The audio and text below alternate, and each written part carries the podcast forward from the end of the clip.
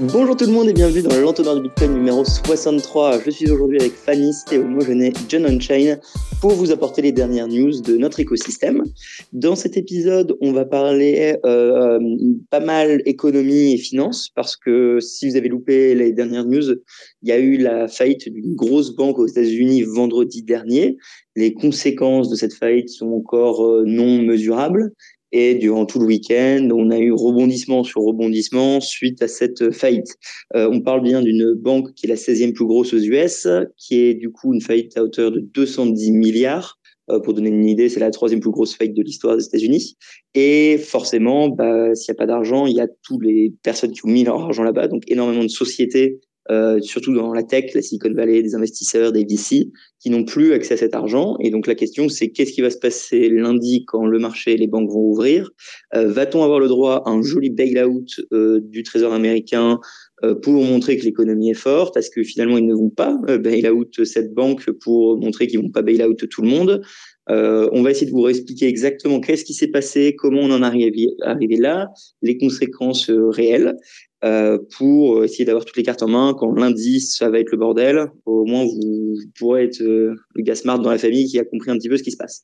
Euh, suite à cette faillite de SVB, il y a également eu un dépeg du stablecoin USDC ce week-end, qui est, qui est descendu pendant plus de 24 heures à 0,90 US donc dollars au lieu de 1 dollar, qui a fait encore plus de, de mouvements de panique, donc plus spécifiquement du coup dans les cryptos. Hein. Euh, J'avoue que Bitcoin, du coup, bah, nous, on n'est pas trop infecté parce qu'un Bitcoin, un Bitcoin, ça reste un Bitcoin. Mais euh, on va rapidement en parler parce que je sais qu'il y a beaucoup de, de FUD ou de mille informations. Est-ce qu'on est sur un, scénario comme UST euh, ou pas euh, Est-ce que c'est safe dans, cette, dans des stablecoins centralisés par des banques américaines? Euh, bref, on va essayer d'avoir une petite discussion là-dessus. Et euh, enfin, donc euh, ça c'est quand même un gros sujet, soyons honnêtes. Et après, les deuxièmes sujets, ce sera plus des discussions libres et quelques news lightning, avec par exemple des nouveautés sur Ordinal qui permettraient de créer des, des tokens style ERC20 sur Bitcoin via Ordinal. Et également des nouvelles améliorations sur Lightning avec des systèmes de split paiement pour qu'en une seule transaction chain, énormément de rebalancing ou de création de canaux soit fait. Si j'ai bien compris, on laissera les experts parler de ces sujets. Du coup, sans plus attendre, je vous propose de commencer avec la, la faillite de SVB, donc euh, Silicon Valley Bank. Euh, pour l'occasion, on a Théo, Théo Mogenet, que on va quand même présenter, hein, mais qui est, un prof de l'Académie des coups Bitcoin, qui a créé Icon 201 sur l'économie autrichienne et qui est un peu euh, bah, notre expert. Hein. On aime bien quand il parle économie, euh, finance et qui démonte les banques. Euh, du coup, Théo, je propose qu'on commence par peut-être réexpliquer comment, en, en 5 minutes, le système bancaire fonctionne. Qu'est-ce que c'est peut-être un bon du Trésor américain 10 ans? Et euh, finalement, donc cette faillite qui a été euh, principalement quand même générée par la hausse des taux des banques centrales, euh, soyons réalistes, s'est produite. je, te, je laisse la parole, sinon c'est moi qui me lance, tu me dis. Mais je, ça me va. Merci Rudy. salut à tous. Ouais, du coup, pour, je pense le plus simple pour comprendre ce qui s'est passé avec Silicon Valley Bank, c'est de, le regarder en fait d'un point de vue bilanciel, donc de regarder comment la banque était structurée financièrement. Donc pour ça, il faut juste capter que toutes les entreprises dans le monde, elles ont un, bilan qui est représenté par deux grandes catégories, un actif et un passif. Dans l'actif, il y a leurs avoirs, entre guillemets, ce qu'elles possèdent, les machines, leurs euh, propriétés intellectuelles, euh, tout ça, tout ça, et euh, éventuellement des titres financiers, enfin tout, ce qui augmente leur valeur, entre guillemets, et un passif qui représente l'endroit d'où est venu finalement le financement qui a permis de constituer cet actif donc euh, l'argent euh, investi par les fondateurs, par des investisseurs euh, par la suite, éventuellement de la dette auprès d'une banque et éventuellement des, des, des, financements sous forme d'émissions d'obligations ou ce genre de choses-là.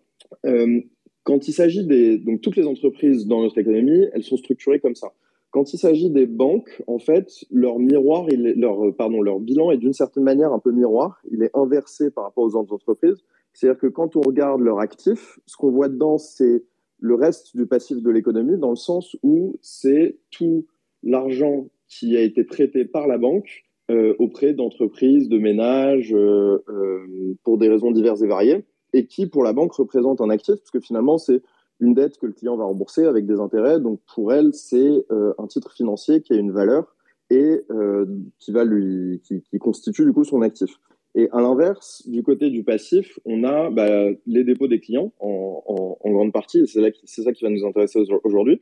Parce que finalement, quand vous déposez votre argent à la banque, euh, d'un point de vue comptable, pour elle, c'est un peu comme si vous lui prêtiez de l'argent, et ensuite, euh, lorsque vous allez retirer un distributeur ou lui demander de faire un paiement, elle va euh, le transférer à une autre institution bancaire ou vous donner du cash si vous faites un retrait ou un paiement.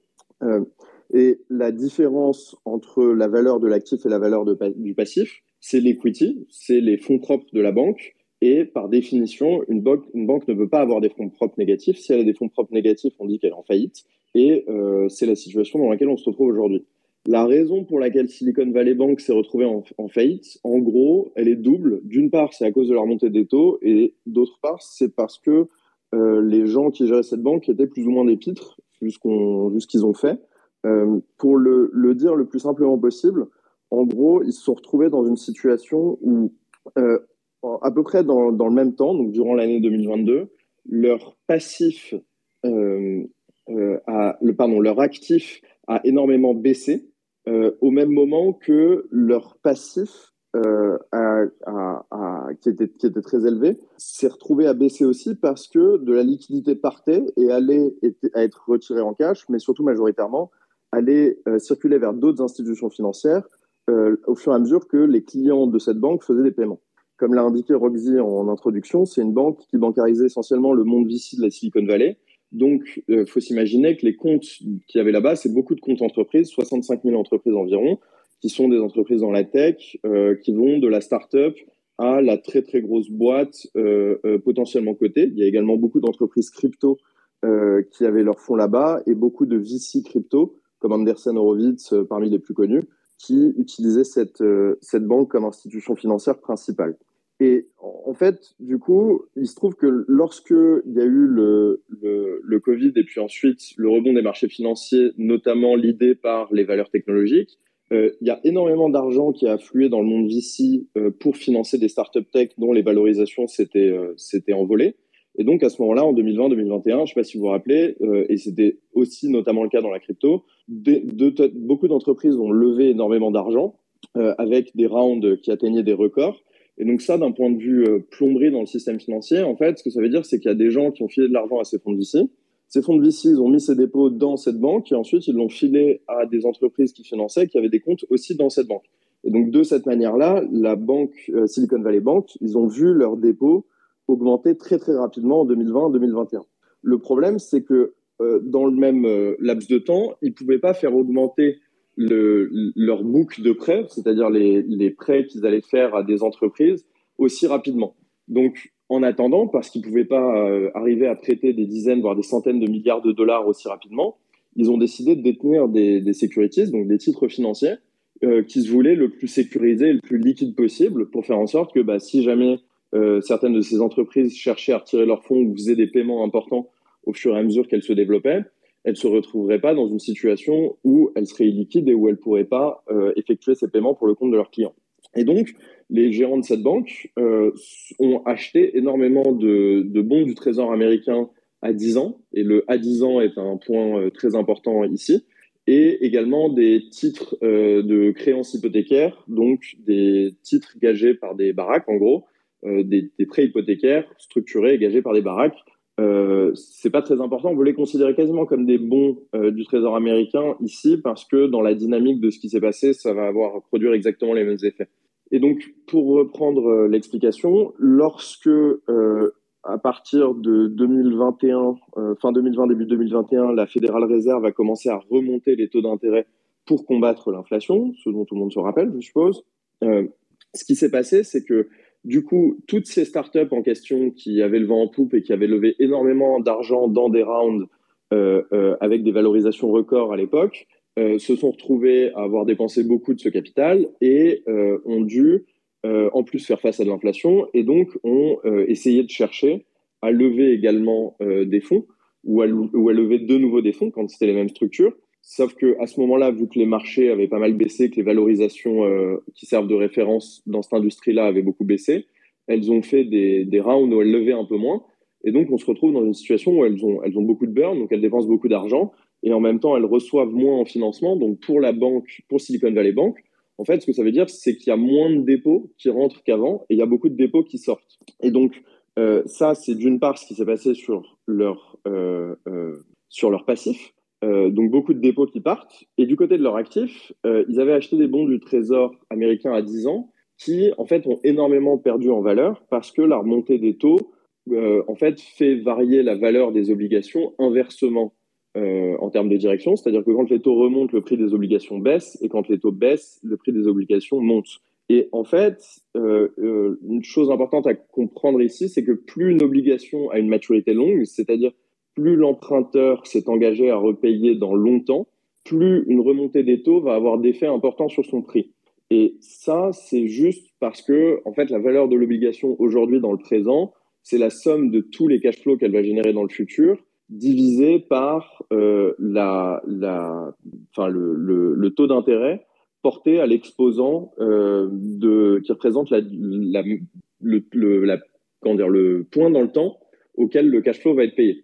Donc, désolé, c'est très mal expliqué, mais ce que je veux dire par là, c'est que en gros, si on promet de me donner de l'argent dans 10 ans, euh, d'un point de vue financier, d'un point de vue maths financière, ce que ça vaut, c'est la quantité d'argent qu'on va me donner dans 10 ans divisé par 1 plus le taux d'intérêt. Donc là, on va dire par exemple 5% aujourd'hui à la puissance 10. Et donc, euh, si vous êtes un peu matheux, vous comprendrez que plus les taux d'intérêt augmentent, plus le dénominateur dans, cette, euh, euh, dans ce rapport augmente rapidement, et donc moins le rapport lui-même est important, puisque le numérateur reste égal. La somme qu'on va rembourser, c'est toujours la même. Et donc tout ça pour dire que du coup, un taux, un, bon américain à 10 ans, lorsque euh, on monte les taux de grosso modo 0,5 euh, ou 1 sur le taux à 10 ans jusqu'à 5, comme Powell et la Fédérale Réserve l'ont fait euh, au cours de, de, ces 18 derniers mois, on se retrouve dans une situation où les entreprises, et notamment les institutions financières qui ont beaucoup de, de taux américains à 10 ans sur le balance sheet, ont un énorme trou dans la caisse. Et comme j'ai essayé de l'expliquer avant, vu que c'est au même moment où euh, les, entreprises qui ont des dépôts dans cette institution financière sont toutes en train de se décapitaliser, de faire beaucoup de paiements, de payer leurs employés, leurs fournisseurs très rapidement pour se développer, eh ben, on se retrouve euh, euh, dans une sorte de squeeze où la banque finalement, au bout d'un moment, n'arrive plus à euh, pouvoir euh, juste effectuer des paiements pour le compte de ses clients, à payer ses obligations, ses intérêts, etc., etc. Et donc, elle se retrouve à devoir vendre des actifs, à se déclarer en faillite parce que son equity est devenu négative et c'est la situation dans laquelle on, on se trouve aujourd'hui. Je ne sais pas si c'est clair, euh, n'hésitez pas à me dire euh, s'il y a des choses qui vous paraissent pas claires là-dedans. Je sais pas, Roxy, si tu veux qu'on enchaîne sur... Ouais, ouais. Euh, non, alors c'est, super clair. Du coup, euh, si je vais vraiment le, le, faire le plus simple et bête possible, la banque, euh, elle avait de l'argent, elle a mis l'argent dans la dette américaine à 10 ans, à un taux d'intérêt à 1%. Et souvent, on dit que un bon du trésor 10 euh, ans, c'est l'endroit le plus euh, moins risqué, enfin c'est l'endroit le moins risqué au monde parce que es, enfin c'est un peu un risque free. Le marché le considère comme quelque chose d'extrêmement euh, safe. Du coup, ils avaient mis leur thune là-dedans, sauf qu'avec la remontée des taux, euh, finalement, cet investissement qui se voulait très liquide et très safe euh, ne s'avère pas l'être du tout. Et aujourd'hui, ils ont été obligés de, de liquider ça à une valeur qui est bien moindre que ce qu'ils pensaient, simplement parce que les taux augmentaient comme, comme Théo l'a expliqué. Euh, juste, si, ouais, si je peux juste ajouter un truc, parce que j'ai expliqué que c'était un peu des pitres, les mecs qui géraient des banques au début. ils, ne se sont, ils se sont pas edge. Ils se sont pas edge. C'est des cons. Cette, cette ascension, c'est effectivement. Donc, la manière classique dont une banque euh, gérerait ce genre de problème, parce que ça arrive tout le temps à toutes les banques, tous les jours, hein, d'avoir ce genre de problème, et c'est leur métier, c'est le fondement vraiment de leur métier de gérer ce qu'on appelle des durations et des liquidity mismatch. Donc c'est exactement ça. Euh, en général, ce qu'elles font, c'est qu'elles prennent des, titres financiers à court terme. Elles prennent par exemple de la dette américaine, mais à trois semaines, à trois mois, à euh, un an maximum. Et ensuite, elles la font rouler. Parce que, étant donné que la maturité de cette dette-là est très courte, même si entre-temps les taux remontent de 1% parce qu'il y a beaucoup d'inflation, ou euh, s'il y a un nouveau 9-11, ou n'importe quoi, et ben à ce moment-là, la valeur notionnelle de ces titres euh, pas beaucoup impactée parce qu'ils vont arriver à maturité bientôt. Vous allez récupérer l'argent que vous avez prêté et euh, du coup, ça n'a pas énormément d'influence. À l'inverse, si vous êtes bloqué sur des titres qui ont une maturité à 10 ans, 20 ans, 30 ans, comme c'était le cas ici, ben, en fait, vous êtes bloqué dans votre investissement et du coup, euh, euh, parce que cette duration est très importante, la valeur du titre est très impactée. Et normalement, si vous prenez ce risque-là, parce que c'est un risque important sur le balance sheet, comme le disait Roxy, vous vous, vous hedgez. C'est absolument hallucinant d'avoir des dizaines de milliards investis sur un investissement qui est aussi sensible au taux d'intérêt américain, alors même que la Fed vous dit que de toute manière, elle va les remonter pour combattre l'inflation, et de ne pas chercher à, à hedger ce risque. Et, euh, du coup, c'est là en fait où une des questions du débat d'aujourd'hui et de en fait qu'est-ce qui va se passer dans les prochains jours, c'est euh, est-ce que c'est pas un, hasard moral de ces gens euh, Un, ils sont incompétents et en fait, ils étaient incompétents parce qu'ils savaient que dans tous les cas, ils allaient être bail-out. Euh, donc il y a aussi cette notion de bon bah en fait, ils ont mal fait leur taf, mais parce qu'ils savent que au pire, il y a l'argent magique qui va les sauver. Euh, et donc, bon, on va en parler un petit peu après. Euh, il semblerait qu'il n'y aurait pas d'argent magique, même s'il y en aura quand même. Euh, mais donc, il y a aussi toute cette problématique de, en fait, ils ont très très mal géré eux-mêmes leurs finances parce qu'ils avaient des avantages en fait en comptabilité à pas le faire. Euh, et donc, ils ont un peu tous, ils ont, ils ont volontairement pris cette décision. Peut-être chose importante à, à, préciser par rapport à cette banque, il y a deux trois petits points. Euh, bon, alors vous allez voir partout sur les réseaux sociaux que les actionnaires, euh, le CEO, le CFO, le CTO ont vendu des belles parties quand même de leurs actions de la banque dans les deux dernières semaines. On parle de entre 20 et 35, euh, voire 40% de leurs actions qui, qui est bien comprendre qu'il y a une question de moralité qui se passe également là-dessus. Du coup, pour la timeline, euh, du coup, pour la timeline, euh, l'enregistrement il marche, oui.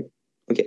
Pour la time, la banque qui a déclaré faillite, ça a été pris en charge par le FDIC, qui est en gros un organisme américain euh, pour euh, gérer ce genre de, problème. Euh, ce qu'il faut comprendre, c'est comme dit Théo, cette banque était spécialisée plus entreprise, VC, gros fonds. Aux US, il y a quelque chose qui s'appelle un, un, dépôt garanti, on va dire, qui était à hauteur de 250 000 C'est-à-dire que si jamais votre banque fait faillite, vous avez une sorte d'assurance euh, pour tout ce qui est en dessous de 250 000 euros. Le problème, c'est que dans cette banque, il y avait très très très peu de personnes qui étaient avec des comptes en dessous de 250 000 euros. Vous en doutez bien, on parle quand même de, du monde de VC tech américain de Silicon Valley. Euh, et c'est pas que aux US. Hein, je veux dire, il y a 200 sociétés en Angleterre. Euh, J'imagine qu'il y en a aussi en France. Il y en a partout dans le monde. Hein. Et du coup, sur euh, en gros 173 milliards d'actifs, il y en a 150 qui ne sont pas assurés. Euh, il y a même d'ailleurs que 4,8 milliards qui sont assurés, euh, ce qui signifie que grosso modo, demain, si la Banque centrale américaine, le Trésor ne décide pas d'intervenir, s'il n'y a pas une injection massive de liquidité, lundi, euh, c'est 70 000 boîtes qui ne trouvent pas leur argent, qui ne peuvent pas payer les salaires, qui ne peuvent pas payer leurs fournisseurs, qui ne peuvent pas payer non plus l'impôt américain, et donc qui vont bah, virer tout le monde. Euh, se mettre en, en, redressement, essayer de se sauver le cul et euh, essayer de survivre. Là-dessus, on peut rajouter que du coup, il y a un effet de contamination euh, globale qui se crée, hein, vu que bah, comme cette banque avait beaucoup d'argent de beaucoup de monde, tous les petits vont pas non plus trouver leur argent et donc il y aura un effet réseau. En plus de cet effet réseau, on peut imaginer qu'il y a une perte de confiance plus globale dans le système bancaire et euh, que finalement beaucoup d'autres personnes vont retirer massivement leur argent des autres banques qui sont pas directement reliées, euh, du moins a priori aujourd'hui, ce qui crée des bank runs répétés à peu près dans toutes les institutions. Euh, évidemment, ça, les politiciens, ils en veulent pas. Mais en même temps, on a eu news récemment, il y, a, deux heures à peu près, hein, donc il faut savoir qu'on est assez chaud là dans le sujet. il y a deux heures, la, secrétaire du Trésor américain, si je dis pas d'erreur sur son titre, c'est bien ça? Ouais. Ouais. Euh, Jenny, qui a, dit qu'il n'y aurait pas de bail-out parce qu'elle ne veut pas répliquer ce qui s'est passé en 2008 et d'essayer de sauver les mauvais acteurs.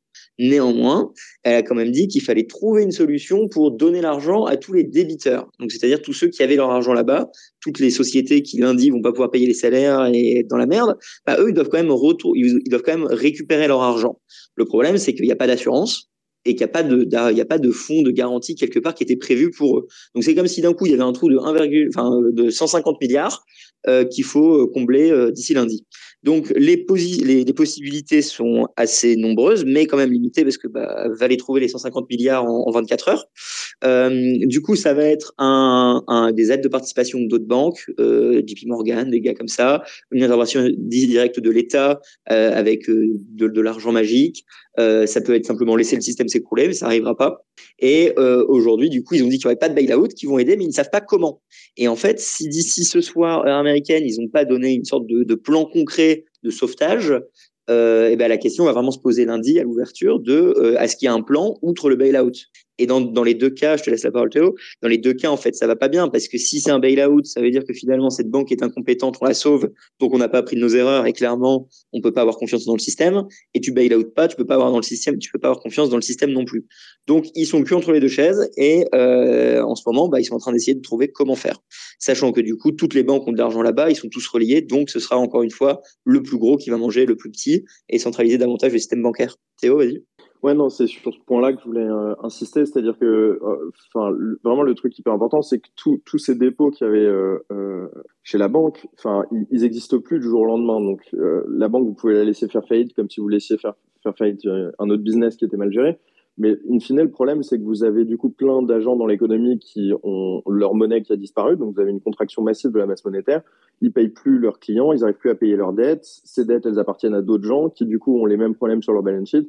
Et en fait, à partir du moment où vous laissez le truc se propager, genre, enfin, notre économie est tellement leveragée que ça va forcément euh, euh, euh, causer d'énormes problèmes derrière. C'est ce qu'on avait bien vu avec Lehman, même si Lehman était beaucoup plus connecté, beaucoup plus grosse que, que la banque actuelle là.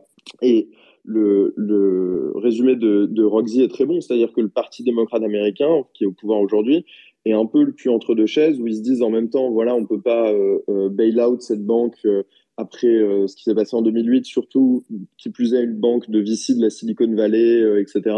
Ça fait un peu Robin des Bons inversé qui, euh, qui, qui, prend l'argent public pour donner aux riches. Et en même temps, s'ils font rien, comme le disait Roxy, dès ce soir, quand les marchés de futurs vont ouvrir, ça va être la panique. Et d'ici à demain soir, on risque d'avoir une panique généralisée sur l'ensemble des, marchés financiers, notamment parce que l'effet de contagion, même de panique sociale tout court, euh, va être absolument inarrêtable euh, avec cette espèce de, de, système autoprophétique où, parce que tout le monde anticipe que tout le monde va anticiper une panique, faut que je vende le premier pour euh, pouvoir choper de la liquidité tant qu'il y en a encore.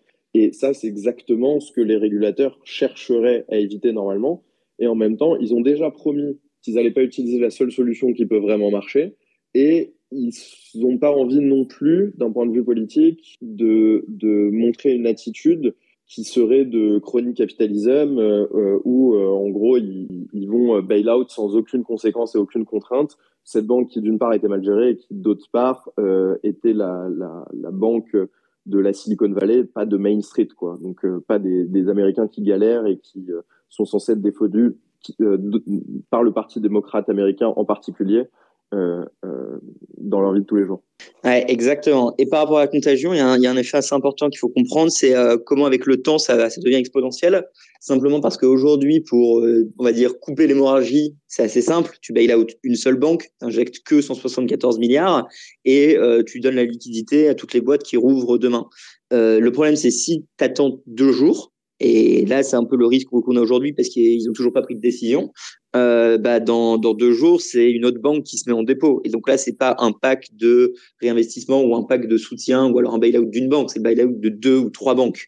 Et en fait, si tu laisses couler une semaine, bah, c'est l'intégralité de l'économie. Donc ils sont obligés d'agir assez vite euh, pour calmer tout de suite. Mais en même temps, s'ils disent qu'ils calment, ça veut dire qu'il y a déjà une panique, donc ils assument qu'il y a une panique, donc ils acceptent. Et ils veulent pas faire ça, parce qu'il y a déjà des queues euh, aux US. Bon, après, les queues, attention, on, voit des vidéos sur Twitter, hein, j'avoue qu'on n'a pas la, vérité.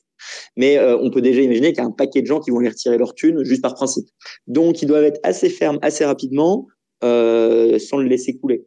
Et, ça, ça, ça va être compliqué sachant qu'il doit doit avoir une liste de plans par ordre de priorité, en gros, qui est à peu près trouver une autre banque pour racheter euh, SVB de manière à ce que lundi, quand ça réouvre, euh, il n'y ait pas de cessation de paiement. Ensuite, euh, créer un bail-out qui, qui n'est pas un, enfin, qui, est un bail-out sauf par le nom, c'est-à-dire essayer de créer un, véhicule financier quelconque structuré qui va avoir la garantie de la réserve fédérale ou du Trésor américain qui va avoir l'autorité de pouvoir racheter euh, les assets de la banque ou tout du moins de d'émettre des obligations en son nom pour la recapitaliser en urgence, etc. Un truc de ce genre-là, mais ce ouais, c'est un bail-out. Hein. C'est un bail-out. Oui, tu peux le mettre comme tu as envie, ça reste un bail-out. Ah, bien sûr, mais c'est, c'est, enfin, c'est, ce que je veux dire, c'est qu'il y aura quand même cette espèce de danse euh, un peu stupide de, on a dit qu'on ferait pas de bail-out, donc on, on, on, va faire un bail-out, mais on va l'appeler autrement, et, euh, et, du coup, ce sera pas, ce sera pas un, un bail-out circulaire, rien à voir. Mais tu as raison, c'est exactement ça. Euh, et après, la dernière euh, solution, c'est euh, effectivement, ils, attendent de voir comment ça se passe pour ensuite, finalement, une fois acculé, ne pas avoir le choix que, d'annoncer un bail-out ou tout du moins une nationalisation ou enfin quelque chose qui, qui va faire que tous les déposants vont revoir chaque denier qu'ils avaient sur leur compte. Quoi. Exactement. Tu voulais parler de l'USDC aussi, non? Ouais, je pense qu'on allait faire la transition. J'allais dire, euh, bon, quand on voyait un peu la, gravité de la situation, euh, c'est pour ça que personnellement, enfin, on s'en fout un petit peu de l'USDC. C'est pas ça qui va changer quoi que ce, quoi que ce soit. Euh, donc, si on a bien fait le tour de la banque, peut-être qu'on peut prendre des questions si, si vous avez une question par rapport à la, faillite de la banque en elle-même. Maintenant, on peut après élaborer donc Circles et USDC. Euh, donc si vous avez des questions, vous pouvez poser en bas à gauche. Sinon, je, je lance un petit résumé de qu'est-ce qui s'est passé avec Circle, l'USDC, et à quel point euh, c'est grave. Sachant qu'en fait, tout ce qu'on va dire, c'est de la spéculation parce que grosso modo, s'il n'y a pas de deal, si lundi, ils ont rien fait parce qu'ils pensent que ça va passer tout seul, et si euh, mardi, ils ont toujours rien fait, euh, franchement, le SDT, le, le, SDC est le dernier de nos soucis. Euh, enfin, franchement, c'est pas ça qui est. Alors, peut-être que pour les crypto boys, c'est important, mais si vous avez votre majorité d'argent en Bitcoin, c'est le cadet de votre souci, quoi, ce, ce stablecoin. Donc, bon. Donc allez-y, donc si vous voulez, vous pouvez poser des questions en bas à gauche. Sinon, je fais un petit récap de Circle. On va écouter, hein, let's go. Si, si, j'ai une ah, question. Ah, vas-y, John. Euh, c'est rapide. Euh, dans le worst case, si on est positionné sur les marchés US, euh, ça pourrait avoir quoi comme impact? Vraiment le, le, le, le, cas le plus, le plus mauvais, quoi. Genre, si, si j'ai des positions sur le Nasdaq ou ce genre de choses. C'est pour un ami. Hein. Euh, a priori, à court terme, ça peut être que très mauvais.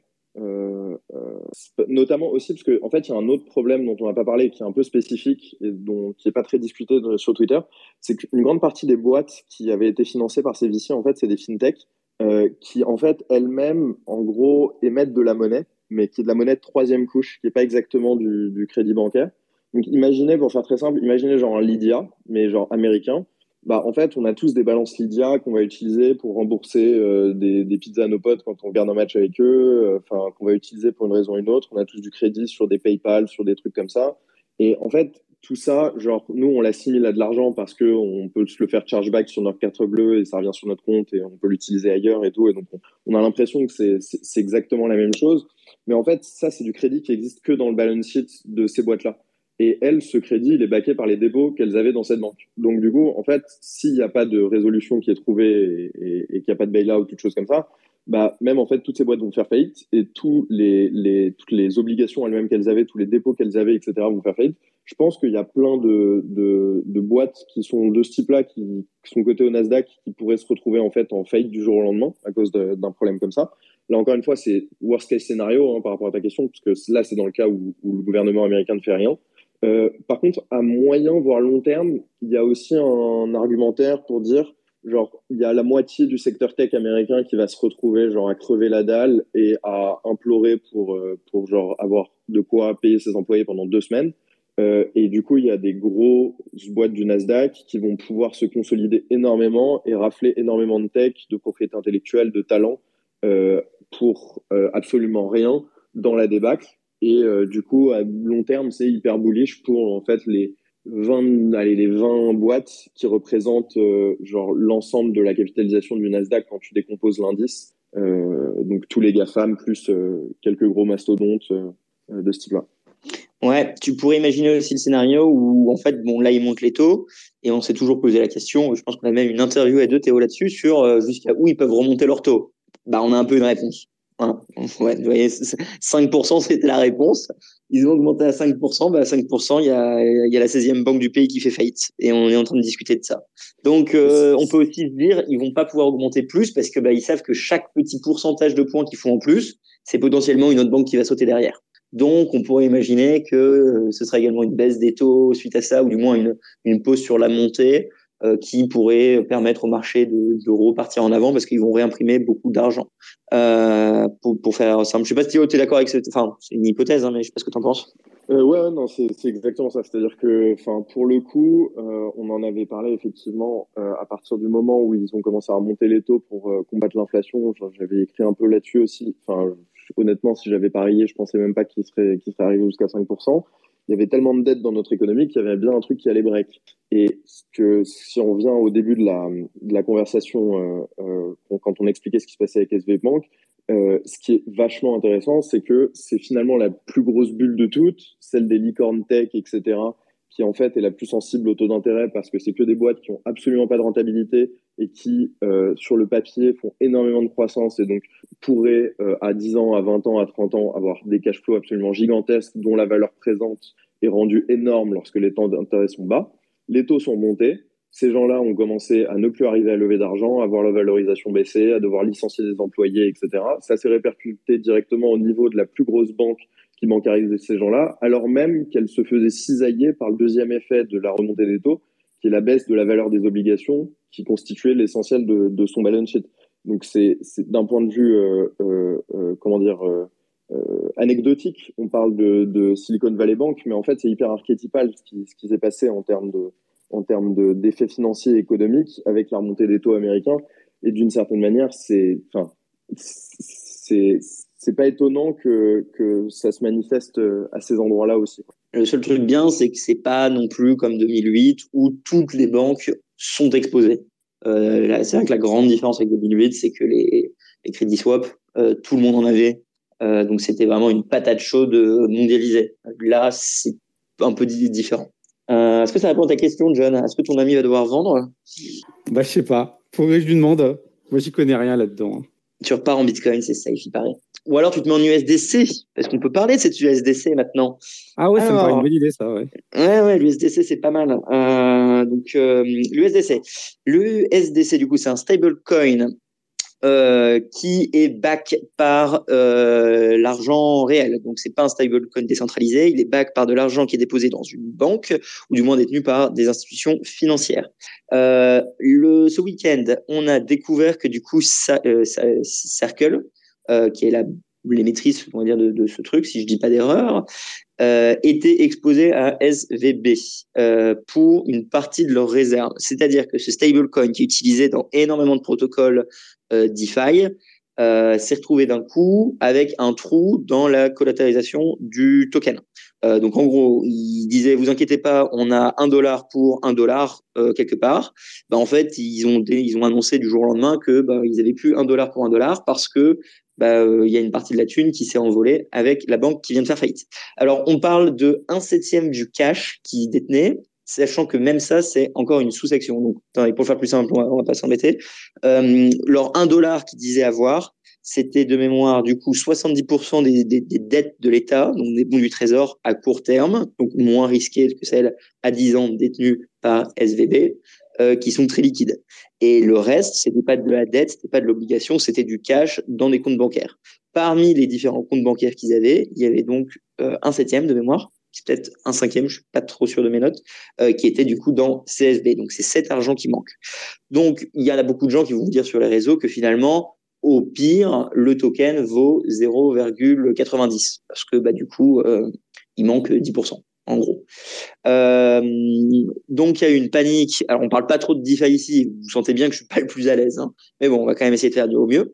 Du coup, il y a eu un DPEG qui s'est créé parce que beaucoup de personnes se sont mis à vendre massivement euh, leur USDC euh, et donc le prix a chuté jusqu'à 0,90. Euh, il y a le Enfin, il y a beaucoup de gens qui se rappellent de l'époque avec USD, donc beaucoup de gens dit ça va à zéro, mais c'est pas les mêmes tokens, c'est pas les mêmes systèmes de colorisation. Bref, il y a un peu le sauf qui peut. Il y a les crypto traders, euh, influenceurs qui vous disent euh, vas-y, il faut faire all-in frère. Euh, C'était les mêmes qui disaient qu'il fallait faire all-in sur USDT. Aujourd'hui, le, token a, a rebondi, Circule communique plus. La question, c'est est-ce que finalement ils vont être bail-out? Parce que s'ils sont bail-out, bah, en gros, ils récupèrent l'argent qui était manquant, donc le token repart à 1, etc. Avant de laisser Théo faire une meilleure explication de ce que j'ai fait, moi, je vais vous dire, euh, franchement, pourquoi, si vous êtes dans Bitcoin et vous cherchez la décentralisation et dire fuck les banques et arrêter d'être bancarisé, vous allez mettre votre thune dans un stablecoin qui est littéralement vendu comme étant un objet parfait collatéralisé dans des banques américaines. Je ne comprends pas l'argument de le détenir. Euh, après, c'est peut-être parce que je suis extrémiste avec un Bitcoin égal un Bitcoin, mais je ne comprends pas le risque que vous prenez à être sur des stablecoins dans ce style-là. Si vous voulez vous hedge, vous prenez des contrats et vous hedgez le prix du Bitcoin. C'est tellement plus simple, c'est moins risqué. Euh, faut juste savoir comment faire. Et au pire, repartez sur du fiat dans votre compte bancaire. vous dormirez beaucoup mieux parce que la majorité des stables qui vont commencer à chuter ou tomber et qui pourraient même faire des effets dominos. Parce que là, demain, on n'a pas de bailout. Euh, Circle, c'est pas euh, un, septième de son cash qui perd, c'est peut-être beaucoup plus. Euh, du coup, après, je sais que le DAI, il est également mis par rapport à une partie du SDC, donc tu vas un effet de contagion dans les stables qui va se créer pourquoi? Prendre autant de risques J'avoue, ça me perturbe en tant que gestionnaire de fonds. Euh, mais voilà. Théo, je te laisse rattraper mes erreurs. Juste, que, juste pour, je pense que c'est juste que avec ton USDC, tu fais entre autres de la défi que tu pourrais pas faire avec tes contrats collatéralisés, je sais pas quoi, edgés en Bitcoin. C'est juste peut-être pas le même cas d'usage en fait. Ouais, ok. Mais donc, euh, ouais, ouais, bien sûr. Mais euh, dans ce cas, il faut prendre le, le, risque. Et j'avoue que moi, je vois un... Enfin, je, dis pas sauf qu'il peut à, à 0,9 parce qu'en plus, c'était, c'était le plus bas. Donc, Après, en, même si tu te hedges et tout, machin, enfin, tu as toujours un risque contrepartie euh, in fine qui est pas le, qui est pas tout à fait le même, mais quand même, quoi. Enfin, c'est pas, il y a pas, c'est pas zéro risque, quoi. Ouais, ouais, mais je pas. Moi, j'ai, j'ai du mal à comprendre pourquoi, euh, si je voulais du cash, euh, je le mettrais en stable, j'avoue. Euh, Théo. Ouais, non, mais c'est en partie euh, là-dessus que je voulais rebondir aussi euh, avec tout le FUD qu'on a eu sur, euh, sur Tether. Moi, ce que je trouve drôle aussi, c'est que les gens sont en train de réaliser que le seul truc qui est valuable, c'est la censorship resistance. C'est pas le fait que ce soit digital, comme la plupart de ces abrutis le croient. Et, genre, bien sûr, les deux USDC et USDT sont, sont incomparables à Bitcoin sur cette dimension-là. Mais à la limite, bon, Tether, c'est des banques offshore, etc. Donc, il y a moins le, risque euh, réglementaire américain, il y a moins ce genre de risque-là.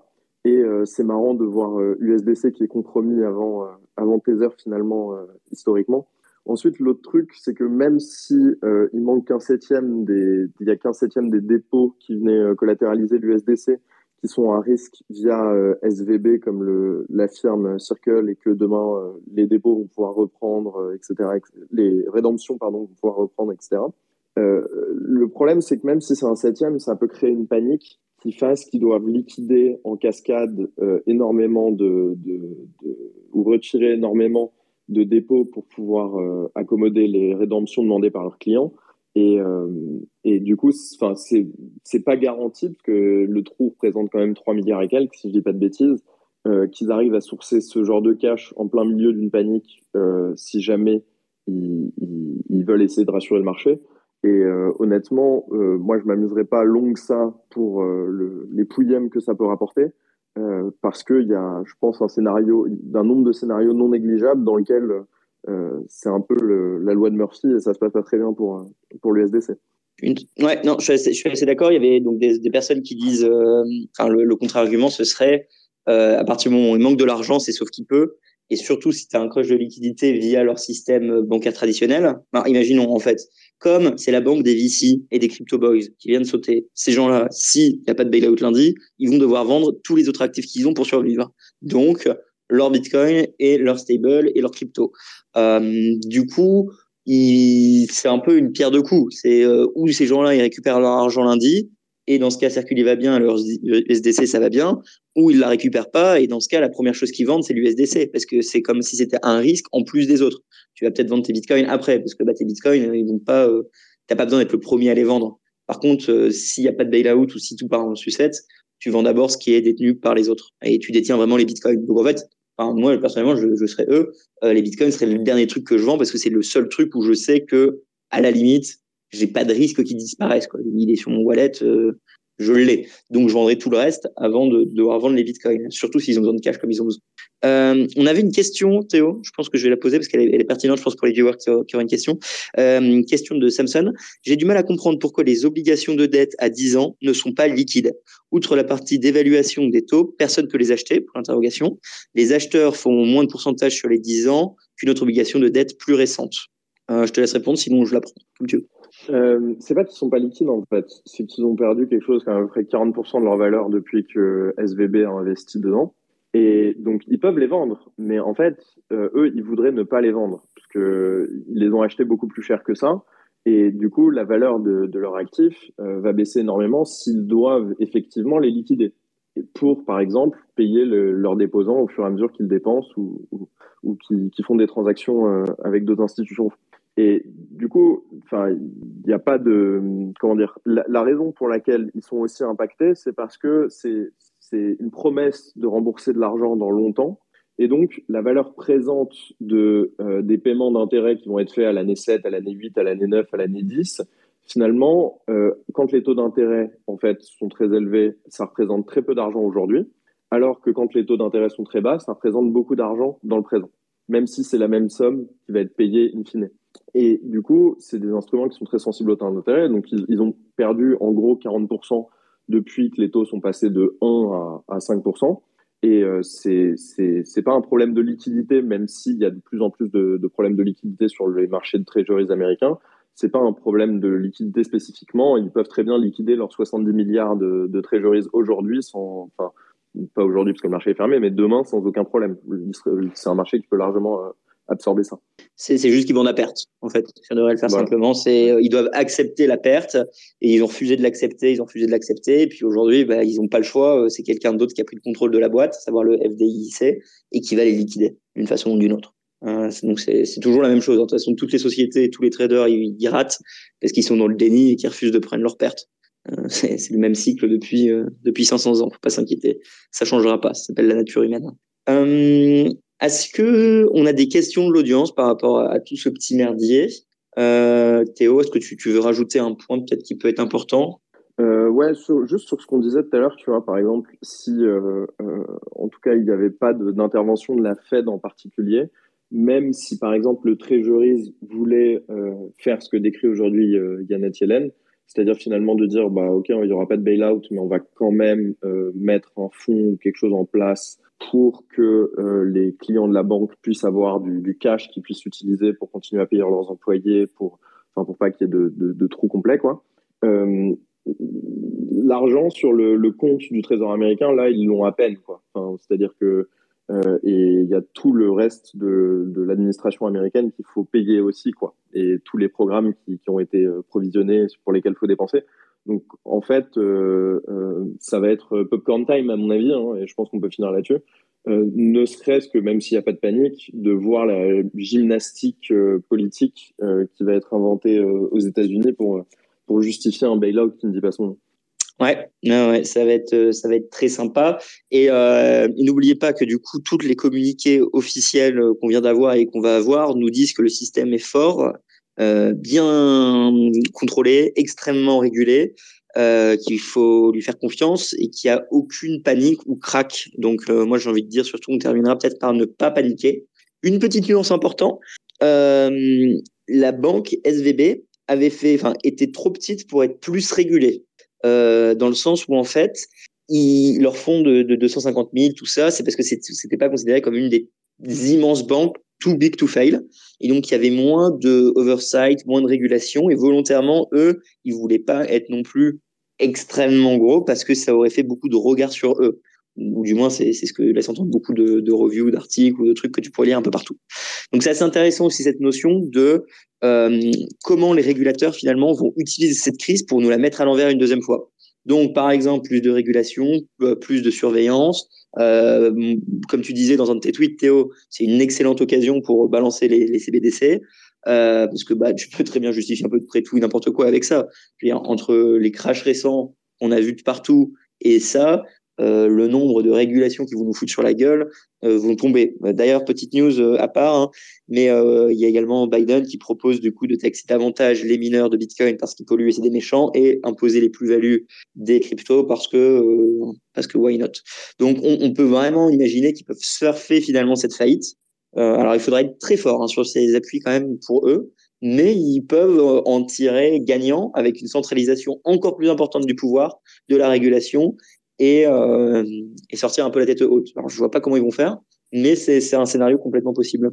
Bah, tu, tu, connais la phrase de Churchill, you shouldn't, uh, you should never let a crisis go to waste, quelque chose comme ouais, ça. Ouais, exactement, ça, ça va être ça. C'est, enfin, honnêtement, euh, moi, si je suis un peu malicieux, je le, je le, je le vois comme ça, c'est-à-dire que euh, vous allez voir beaucoup de sirènes chanter qu'avec une CBDC, tout ça n'aurait jamais pu être possible parce que c'est de l'argent directement à la Fed et donc du coup, on peut pas y avoir d'insolvabilité de, la part de cette institution et donc les, les, gens ne peuvent pas être en cessation de paiement, ils peuvent pas perdre leurs moyens d'existence de, du jour au lendemain, toutes ces entreprises ne peuvent pas faire faillite.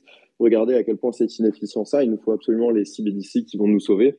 Et, euh, et, et, et c'est un peu comme, euh, comme, comme avec tout, quoi. Si on fait si on fait suffisamment peur aux gens, si on les met dans un état de panique suffisamment avancé, euh, au bout d'un moment, ils vont le demander d'eux-mêmes, quoi. Et, euh, donc effectivement, euh, si, j'étais pervers, moi, j'utiliserais ça pour essayer de l'accélérer, en tout cas. Mais ils sont, ils sont de notre côté, ils sont pour le bien du peuple, donc je vois pas pourquoi ils essaieraient de faire ça. Et puis c'est déjà régulé, donc il n'y a pas de risque sismétique dans le système. Sur ce, du coup, je sais pas si si quelqu'un a d'autres questions. Je viens de recevoir un message de, de, de Fanny, qui est du déco, alors qu'on allait passer au sujet euh, Tech Lighting. C'est toujours un, plaisir quand ça m'arrive. Euh, Théo, en tout cas, bah, merci beaucoup pour, pour l'explication. Euh, on va vous mettre quand même un paquet de liens ou d'articles en description ou dans le blog de demain, euh, parce que vous pourrez retrouver des pie charts de la distribution, de comment la banque a fait faillite.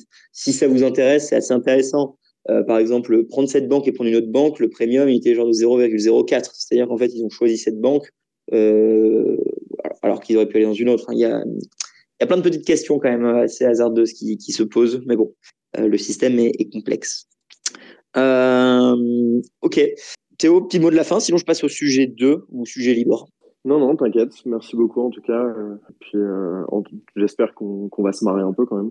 Ouais, moi, ça, ça, va être fun. Moi, je pense qu'ils vont annoncer un truc euh, ce soir, parce que là, déjà, rien que Jeannette qui a dit euh, pas de bail-out, ça fait euh, des, ça fait des échos et des échos et des échos. Je pense que c'était peut-être pas la meilleure façon de communiquer qu'ils ont fait parce qu'il n'y avait pas de plan.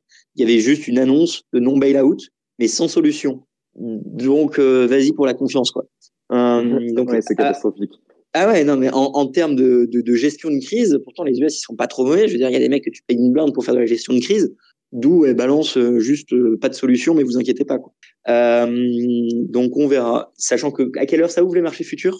À, 23, à minuit non? Ou 2 heures du matin en, France, ça doit être 23h30 et une heure après pour les pour les currency. un truc comme ça, 23h30 ou minuit 30, je me rappelle plus. Voilà. Petit conseil pour les traders du dimanche, sans conseil financier, euh, si vous n'êtes pas habitué à des jours avec énormément de volatilité et de news, le plus simple, c'est de ne pas trader, de regarder et d'analyser pour être prêt la prochaine fois. N'allez pas commencer à attraper des couteaux, n'allez pas faire n'importe quoi, n'allez pas jouer avec vos émotions, euh, n'allez pas changer votre position sans aucune raison logique. Euh, sécurité avant tout et euh, voilà. L'important c'est de pouvoir continuer à jouer demain. Si vous êtes trader évidemment. Mais bon, vous savez que je, on parle jamais de trading ici. Ok, eh ben écoutez, je vous, je vous, propose de juste très rapidement faire les petites news lighting que j'avais, sachant qu'en fait, bah moi j'ai pas eu le temps de les étudier et qu'on n'a pas d'experts. Peut-être John pourra en parler.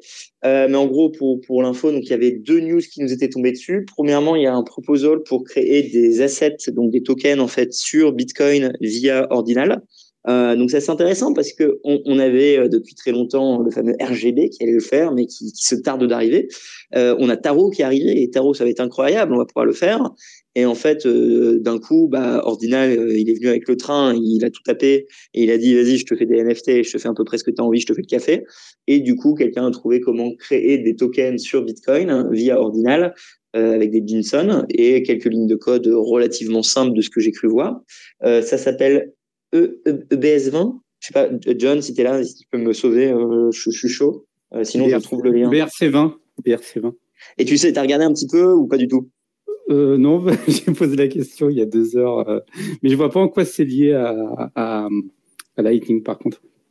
C'est ce que disait Fanny. Il disait que ça l'était moins, même si on pouvait, mais j'ai pas compris comment on pouvait. Et du coup, il disait que la force de Tarot resterait quand même dans le système Lightning euh, mais Tarot qui, n'arrive pas, pas plus. Donc c'est un peu cette question. Ce qui est bien, je vais prendre l'avis de Guillaume, parce que maintenant que je connais comment ils répondent tous, c'est facile. Guillaume, il dira, ça crée de la compétition, ça crée un, marché euh, beaucoup plus intense et ça va bouger tout le monde à aller le plus vite possible. Euh, parce que Ordinal, lui, a un petit peu secoué tout ça. Euh... Ce que je comprendrais quand, quand même, c'est que les systèmes soient interopérables sans, sans usine à gaz ou de bridge qui peut se faire plier en deux rapidement. Quoi.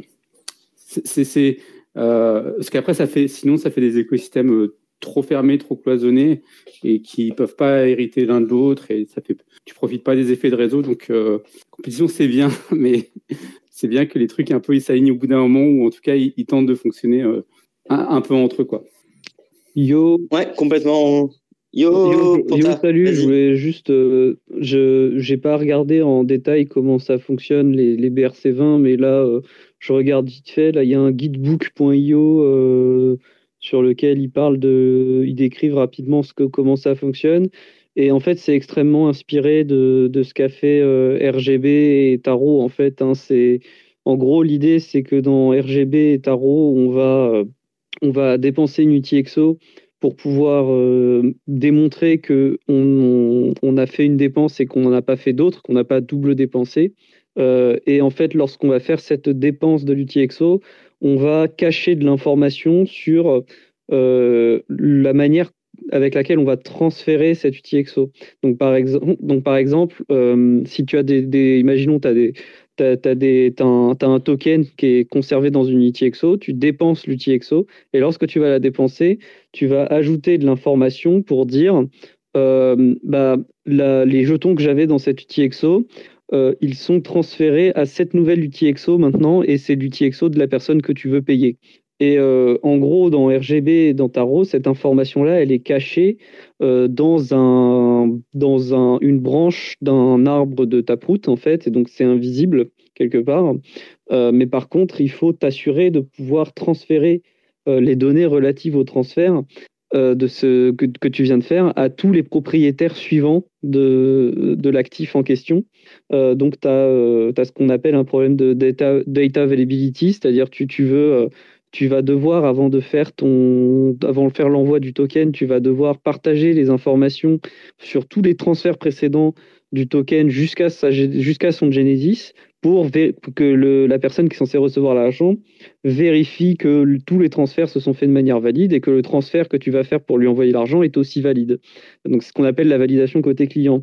Et euh, là, l'idée, euh, manifestement, de ce que je vois en regardant rapidement, euh, c'est la même chose, sauf que en fait, les informations relatives au transfert, tu vas les mettre dans une inscription ordinale.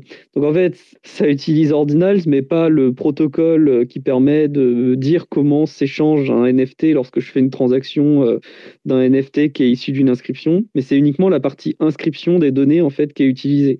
Donc c'est vraiment faire la même chose. Donc tu vas, quand tu vas faire un transfert, tu vas dire, euh, bah voilà, cette UTXO, elle est censée, euh, elle est censée conserver un elle est censée conserver un, jeton, euh, un BRC20.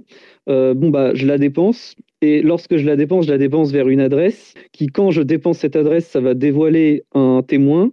Et dans ce témoin, il va y avoir les informations sur comment je veux transférer la propriété des jetons. Et donc, notamment, tu vas pouvoir dire, bah, en fait, sur mes jetons que je possédais, il y en a 100 qui vont aller à telle adresse.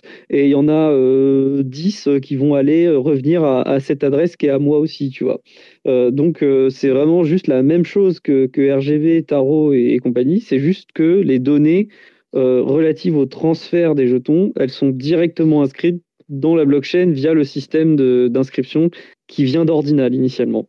Voilà. Je ne sais pas si c'est clair, mais globalement, ça, ça, permet de ne pas avoir à partager ces données-là. Euh, euh, on, peut, on peut juste récupérer les informations sur la blockchain quoi, pour, euh, pour ça. moi, j'ai je pense avoir un, peu compris parce que j'ai un peu joué avec, avec les inscriptions. Donc, je vois un peu le jeu des transactions qui, qui vont commit et qui vont après révéler les, la, donnée qu'on veut. Le, JPEG, hein, en gros. ce que j'ai du mal à, à saisir, c'est qu'une fois que tu as fait ta première, en gros, tu as défini ta, euh, ton, ton jeton, lorsqu'après tu veux euh, te le transférer de main à la main, euh, à chaque fois ça nécessite une nouvelle transaction on-chain ou, ou ça se passe off-chain? Bah, La transaction, tu vas forcément devoir, tu vas avoir en gros, ton, quand tu vas faire ton inscription, tu vas pouvoir dire bah, les jetons, quand je crée les jetons, tu fais une inscription. Et tu vas pouvoir dire bah, l'inscription maintenant elle est possédée par cet UTXO de la transaction. Et puis quand tu vas dépenser cet UTXO, effectivement, tu vas devoir créer une transaction de commit et une transaction de reveal pour montrer un witness qui va spécifier comment les jetons qui sont allés dans, qui étaient dans cet UTXO vont être redistribués dans d'autres UTXO. Et donc tu vas avoir deux transactions on-chain en fait à chaque fois qu'il va y avoir un transfert de ces jetons. Après, le truc, c'est que comme RGB et comme Tarot, c'est assez facile d'utiliser ça dans Lightning. Euh, l'idée va être que quand tu vas envoyer les jetons dans une UTXO, tu vas les envoyer dans une UTXO qui s'avère être l'UTXO d'un channel Lightning en fait. Mmh. Et donc après, il faut euh, designer le protocole Lightning de façon à pouvoir toujours faire en sorte que tu puisses récupérer euh, les jetons qui sont dans le, dans le channel de, de, la bonne façon. Quoi. Ok. ok, Ça veut dire qu'en fait, là, pour l'instant, comme tout est on-chain, euh, chaque envoi de, de token, c'est une transaction euh, pas standard qui coûte un peu plus cher parce qu'il y a des données supplémentaires dans le witness. Je dis ça, c'est comparé au, fameux JPEG. Une fois que tu l'as tu et que tu veux le transférer, bah, les données du witness après, c'est des transactions, euh, c'est des transactions classiques. Ouais, mais là, la différence, c'est que tu es sur des jetons fongibles. oui, oui. Euh, il faut que tu spécifies à chaque fois comment tu les redistribues. C'est pour ça que tu es obligé à chaque transfert de faire une inscription. Donc, ça coûte beaucoup plus cher en frais encore, en fait. Ouais, enfin, alors bon, euh, pour avoir les inscriptions, ça coûte. tout le monde dit, ouais, ça coûte fois, quatre fois moins cher, etc. Mais je peux vous dire que ça coûte quand même pas mal de, de blé de minter, même un truc un truc pas cher et avec le même poulet actuellement, euh, je peux vous dire que c'est quand même assez compliqué. mais là, tu vois ce qui est entre guillemets bien. Enfin, c'est pas, je dis pas que c'est bien ou quoi, mais c'est juste que là, tu mintes pas une image, tu mintes juste un JSON. Donc c'est beaucoup plus court en données ce que tu. Oui, oui, oui, oui. mais je, suis, totalement d'accord avec ta remarque. Hein. Hmm. Ça reste plus cher quand même. Juste faire une remarque euh, supplémentaire là, euh, pour rebondir en fait sur les dramas qu'il y a pu avoir de censure, etc. Euh, je trouve quand même que les JPEG, je ne sais pas si ça va, euh, ça va rester euh, populaire. Je trouve quand même que c'est un bon cas d'école pour voir comment on peut pousser ta proute. alors que jusqu'à maintenant, en fait, on n'utilisait pas spécialement la technologie. Là, ça permet de réfléchir beaucoup plus à, d'autres cas. Et même si on peut se dire, bon, bah là, c'est un peu inutile, etc., c'est du shitcoin, hein, je pense que ça permet quand même de bien, de, de, bien comprendre bah, un peu comment tout ça, ça fonctionne et, du coup, euh, même si ça vous intéresse pas trop le sujet, euh, regardez comment au moins on fait une inscription, etc. à quoi ressemble la transaction. Euh, c'est plutôt, je trouve, assez, assez intéressant techniquement parlant. Mais super, tu nous fais un petit tuto pour la chaîne? Oh là là, non mais je suis en train de mourir dans mon coin à me plaindre dans les channels. Ah, je... pousse, je pousse. Lounès va m'expliquer, puis je ferai, je ferai, la vidéo. C'est mon taf avant tout. Euh, ok, en tout cas, merci Panta et John euh, pour l'explication. de mon côté, j'ai à peu près compris. Donc, si j'ai à peu près compris, c'est-à-dire que les gens ici ont dû à peu près comprendre, vu qu'il euh, y en a beaucoup qui sont meilleurs que moi techniquement. Euh, nickel. On, on, a eu une question de quelqu'un dans le dans le chat. Euh, il me demande de regarder son portefeuille financier et de l'évaluer, et il nous a mis un magnifique screenshot de son portefeuille financier. Ma réponse est assez simple. Euh, ne fais jamais ça, mec. Pourquoi tu dévoiles à tout le monde ce que tu as enfin, Outre que ton, ton, portefeuille est rempli de choses que à mes yeux n'ont pas vraiment de logique, euh, la première chose que j'ai envie de te dire, c'est s'il vous plaît, tout le monde, ne mettez pas des screenshots de vos portefeuilles sur Twitter. Ah voilà, désolé, je, sais, ça m'a perturbé beaucoup de voir euh, tes avoirs. À la limite, fais-moi une pie chart si tu dois la partager à des gens, mais partage pas littéralement le nombre de jetons que tu détiens. Euh, voilà, ce sera ma réponse au conseil financier pour toi. Et on avait une deuxième question. juste, euh, oh, oh, je pourrais compléter de manière générale, on fait vraiment pas de conseils. Euh, oui, en plus.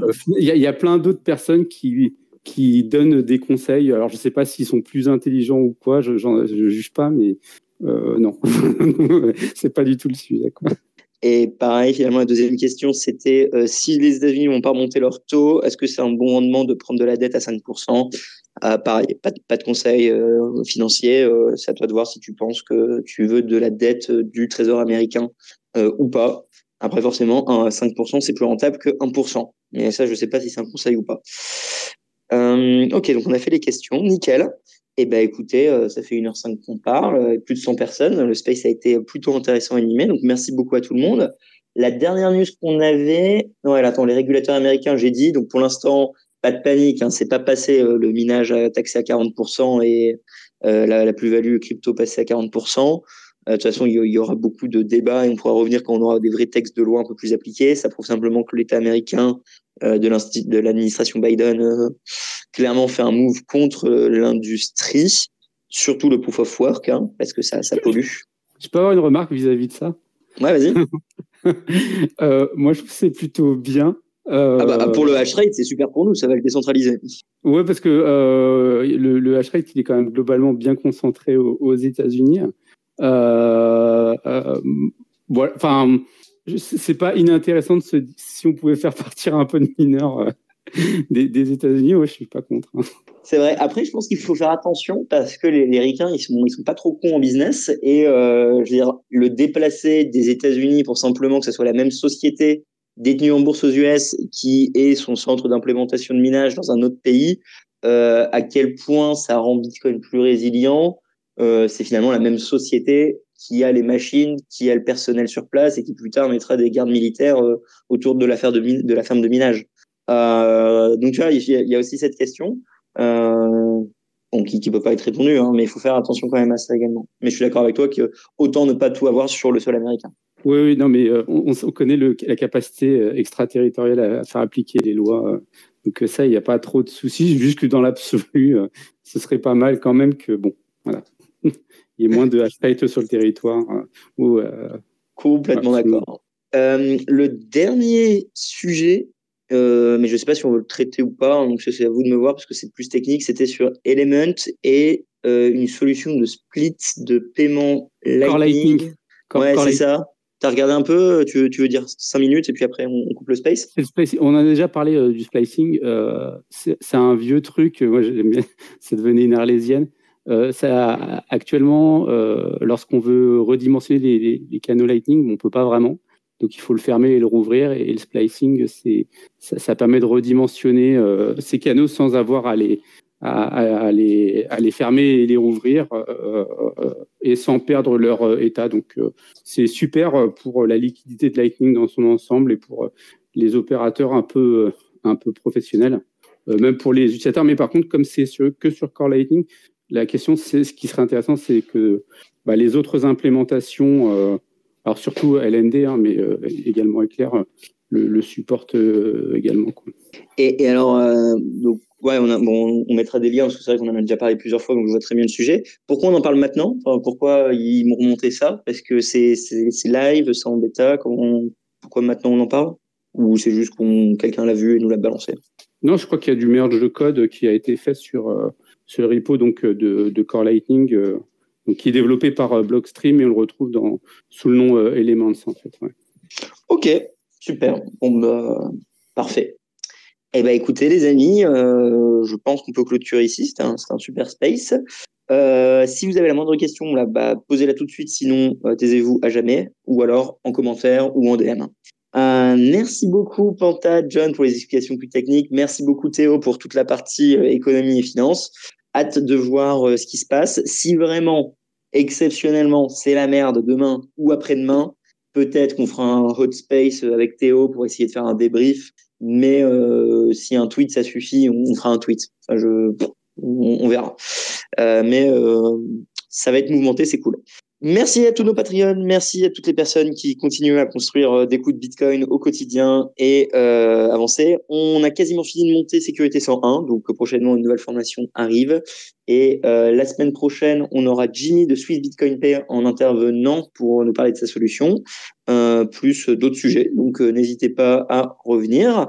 Euh, si vous voulez nous soutenir, n'oubliez pas qu'on est sur les plateformes de podcast 2.0, donc vous pouvez nous streamer des sats. Euh, c'est cool parce qu'en plus, on, essaie de faire que à terme, les sats seront redivisés entre Théo, John, Panta et les intervenants. Ça peut être une, une tentative assez cool de faire un truc. Merci d'avoir écouté notre podcast, j'espère qu'il vous a plu. N'hésitez pas à le partager sur les réseaux et nous mettre une note sur votre plateforme de podcast préférée, ça nous aide énormément. Ceci était une production Découvre Bitcoin, je vous retrouve très bientôt sur les réseaux. Merci à vous et n'oubliez pas de le partager grandement.